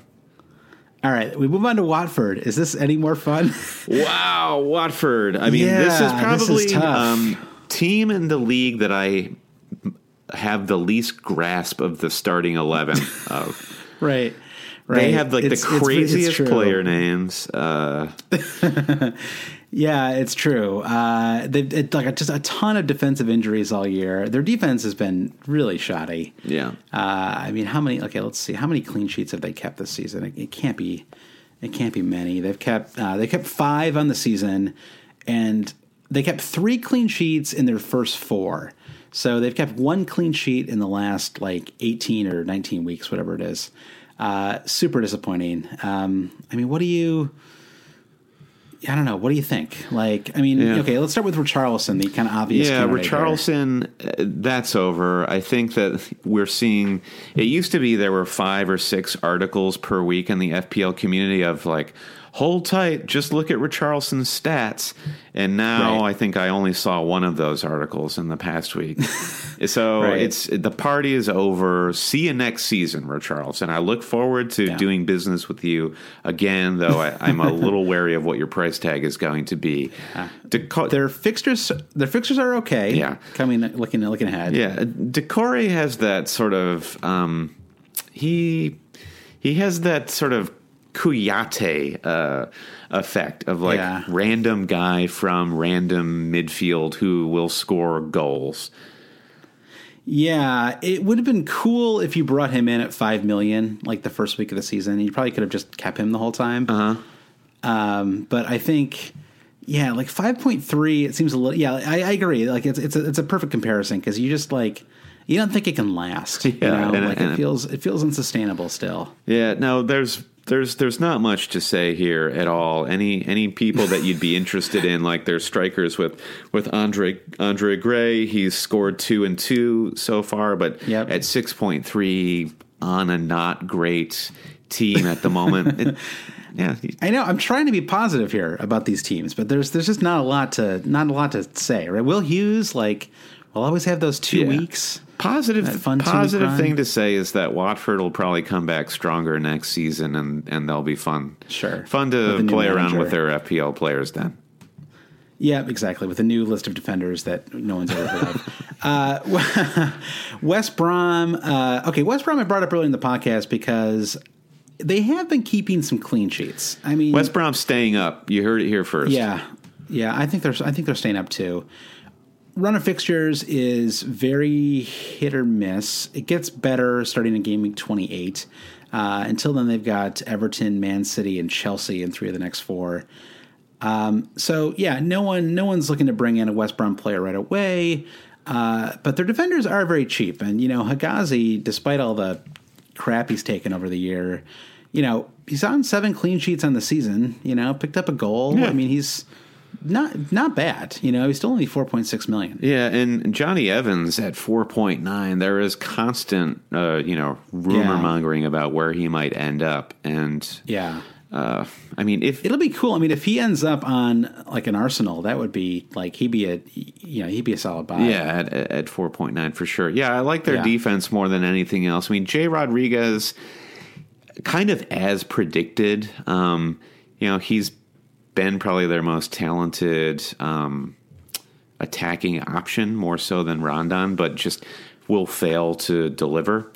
And Yep, exactly. It's it's very it's kind of like the Newcastle strikers. You know, like it seems like they're when you watch them, you're like, this guy's actually kind of good. You know, but then it just seems like the the finishing's not quite there. It's just not. It's not. It's not happening for them. So. Yeah, uh, yeah. midfield. I don't see. There's there's nothing in the midfield, right? Nothing you'd consider. No, you know, I mean, uh, some decent talent, but nothing for your FPL side. Yeah, I think you're right. It's it's the defense here.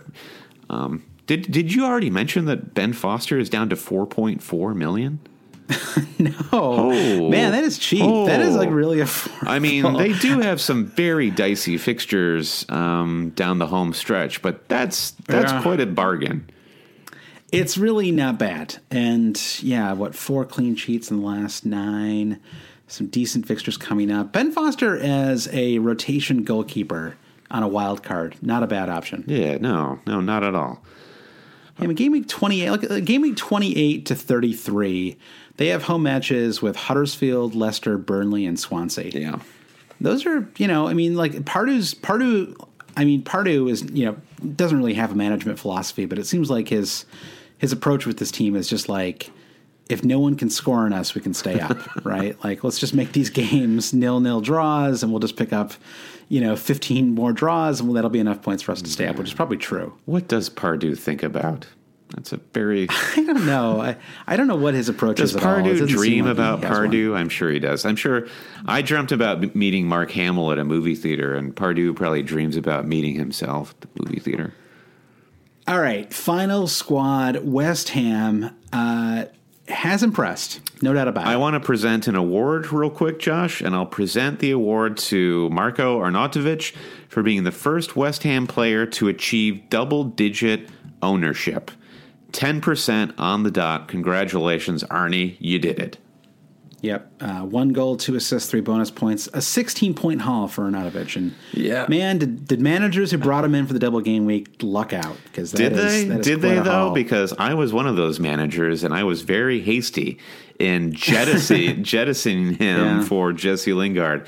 Oh, I felt know. so good about that, but um, I know. And now they've got Bournemouth, Crystal Palace, Brighton, and Watford in their next four. Three out of four of those at we home. called it on the podcast, Josh. We said don't be shy about bringing in these West Ham players. Don't play your free hit free hit chip because they've got great fixtures coming up, and they still do. And why don't I listen to Always Cheating? It's a great FPL podcast. It's like I said at the top of the podcast. There's do as we say, not as we do. You know, it's when you're when you're looking at the stuff from ten thousand feet. It, the decisions are very easy. When, when it comes to your own team, things get a little a little messier sometimes. Yeah, so, uh, uh, so yeah, there's there's a, a lot to like in the squad, right? For sure. And From a fantasy perspective. Lan- Lanzini uh, just point two cheaper than Arnie. It- probably even hauls for them throughout the rest of the season, assuming West Ham keeps scoring. Um, David Moyes says something interesting in the press. He said, I want this West Ham team to play like Chelsea. I'm not entirely sure what he means by that, but I, whether that means really either. attacking or really defensive, because I think Chelsea do both pretty well. Um, but point point being, Moyes has high hopes for this squad, and I think that means he'll milk his big assets like like Arnie and Lanzini. Yeah, and when I look at the the you know the forward line, there's really no one that that interests me here. Um, uh, I think, is going to move to um, Crystal Palace. I think that's what they've talked about. Uh, Andy Carroll, you know, just can't stay healthy, and so you can really never consider bringing him in. Uh, Chicharito is not really playing very much. Um, that looks like probably a failed transfer Yep. um, which I actually thought was was going to be the case. I was never that bullish on Chicharito. Um, so yeah, I think Arna- Arnautovic at seven million, Lanzini at six point eight. The defense, I don't know what to say. I mean, they actually look pretty good at times. I've had Masuaku, which has not worked out at all for me. Um, I mean, like it's backfired catastrophically, but they, they did have these three clean sheets in a row Yeah. um, in 16, 17, 18, and now they have this great run of you know really four four clean sheet opportunities in a row, right? I mean, Bournemouth, Palace, Brighton, Watford, um, all you know, three out of four of those at home. I mean, they could absolutely keep clean sheets in those matches. So um, I can't. I certainly not going to drop him, but um, Defen- it would be nice if they could actually keep a clean sheet for once. Yeah, uh, Cresswell continues to be very ex- uh, vexing FPL wise, in that he's the, there's the highest ceiling with Cresswell in the West Ham defense, but he's also the most expensive one to the point where you you'll he'll never get enough attacking returns to justify spending 5.1 on him versus 4.5 on Masuaku. So, just as we were talking about Ben Foster um, dramatically being at 4.4 million, also Adrian at 4.4. So there is a possibility for a wildcard GK rotation, both at 4.4, nailed on starters on teams decent enough to to to hold a, not- to hold a clean sheet. Not a yeah, not a bad shout. Uh, the the run out the you know not that we need to look this far ahead, but uh, game week thirty one on it's it's a pretty rough finish for them on the season. They play Man United, Chelsea, Arsenal, uh, Man City, Leicester, and Everton. Um, so yeah, have your fun now, and then and then get ready to drop them when you wild card in game week thirty one or something like that. Go out there and have some fun. Speaking of having fun, Josh, shall we take a final break and come back and do a quick preview of Game Week 24? Let's do it. Same old podcast, always cheating. All right, game week 24, Brandon starts up this Saturday. Uh, we've been talking for a long time, so let's just let's just do this quickly here. Uh, there are some interesting uh, captain options. I think it comes down to um, yeah, I think Mo Salah is a is a clear captain choice, and um, uh, any of your Man City players, I think, are clear captain choices. Right? And, you know, they you know, play Newcastle at home. Um, if you have Aguero, I think he's he's an obvious candidate. If you have Raheem Sterling, Yeah. uh, I think he's an obvious candidate too. Yep. Um, any other captain places? I mean, I guess if you wanted to, if you wanted to be really different, you could look at uh, Chelsea. I guess if you if you if you still have Hazard, maybe you think about him. Yeah, uh, I would say Harry Kane. I mean, not, not to state the obvious, but Sure, sure. they're playing Southampton, a team that's just good above point. the basement right now. They are away, but um, it's not like Spurs are ever helped by playing at home this season. Yeah. So, uh, you know, he's if if your bus team is truly a bus team and you you forgot to even set it after this weekend, I think you could do worse than leaving the armband where it is on Harry Kane. But that Totally that, yeah, that said, I think you're spot on. I think Mo Salah is going to be the runaway favorite this weekend.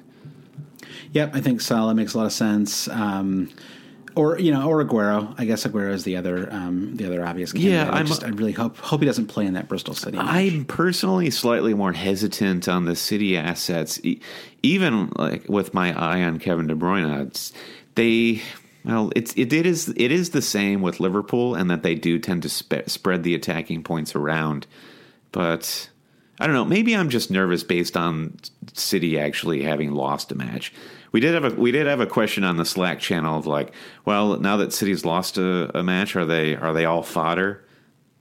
Absolutely not. Yeah, Absolutely I mean, not. no, and they still they still scored three goals. You know, very you know like the, the aggression they showed to score those final two goals. I mean, they really, yeah, they, they were they were pushing for. I mean, if that game went on five more minutes, you'd think they would have found an equalizer. Yeah, so this is actually Um, a pretty yeah. good week to um, jump out with a with a captaincy pick because I think the captain, as we're saying, is going to be spread around. Um, any other matches? Um, I mean, Arsenal Crystal Palace. I'm sort of just sort of interested in to see how far Arsenal can fall. I mean, Yeah. uh, I actually could see Crystal Palace winning that game. Yeah.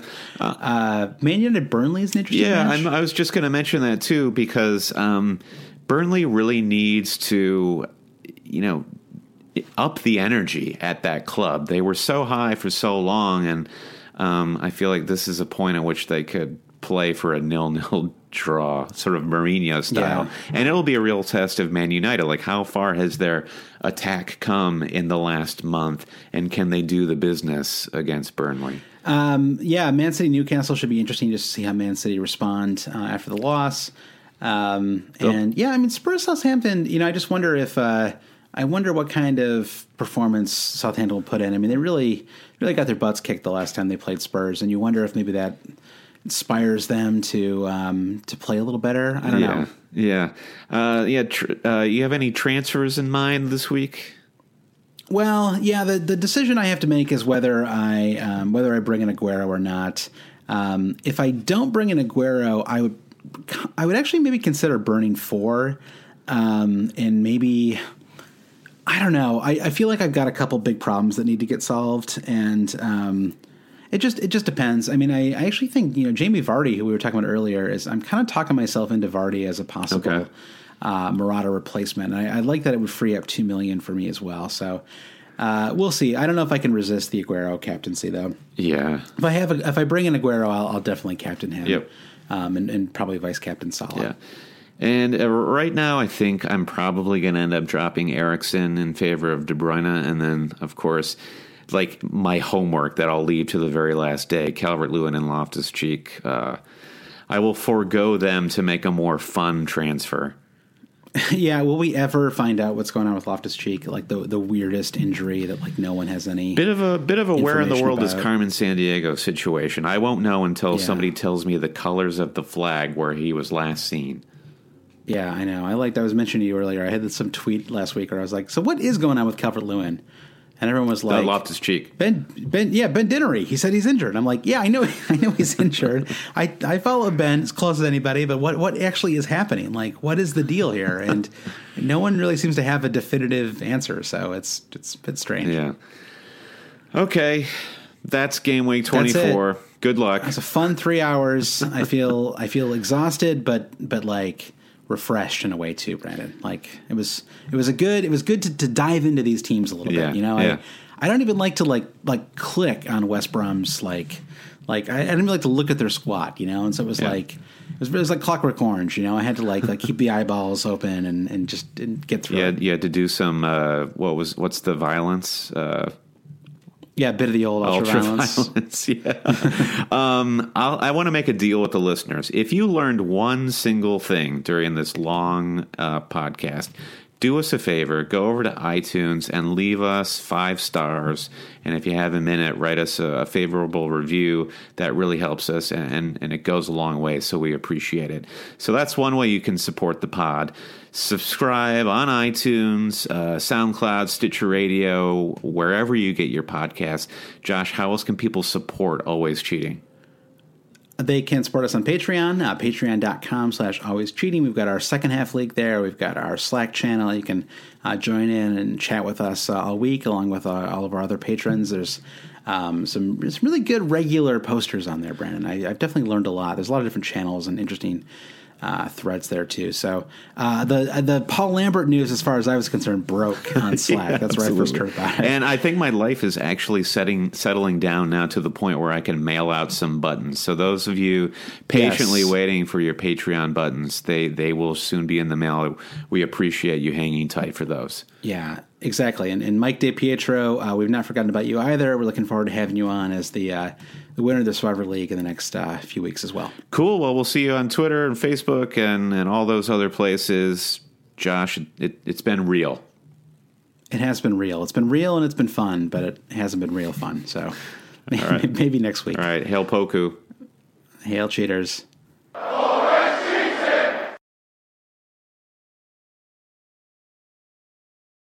This is the story of the one. As a maintenance engineer, he hears things differently. To the untrained ear, everything on his shop floor might sound fine, but he can hear gears grinding or a belt slipping. So he steps in to fix the problem at hand before it gets out of hand. And he knows Grainger's got the right product he needs to get the job done, which is music to his ears. Call, click Grainger.com, or just stop by. Grainger, for the ones who get it done.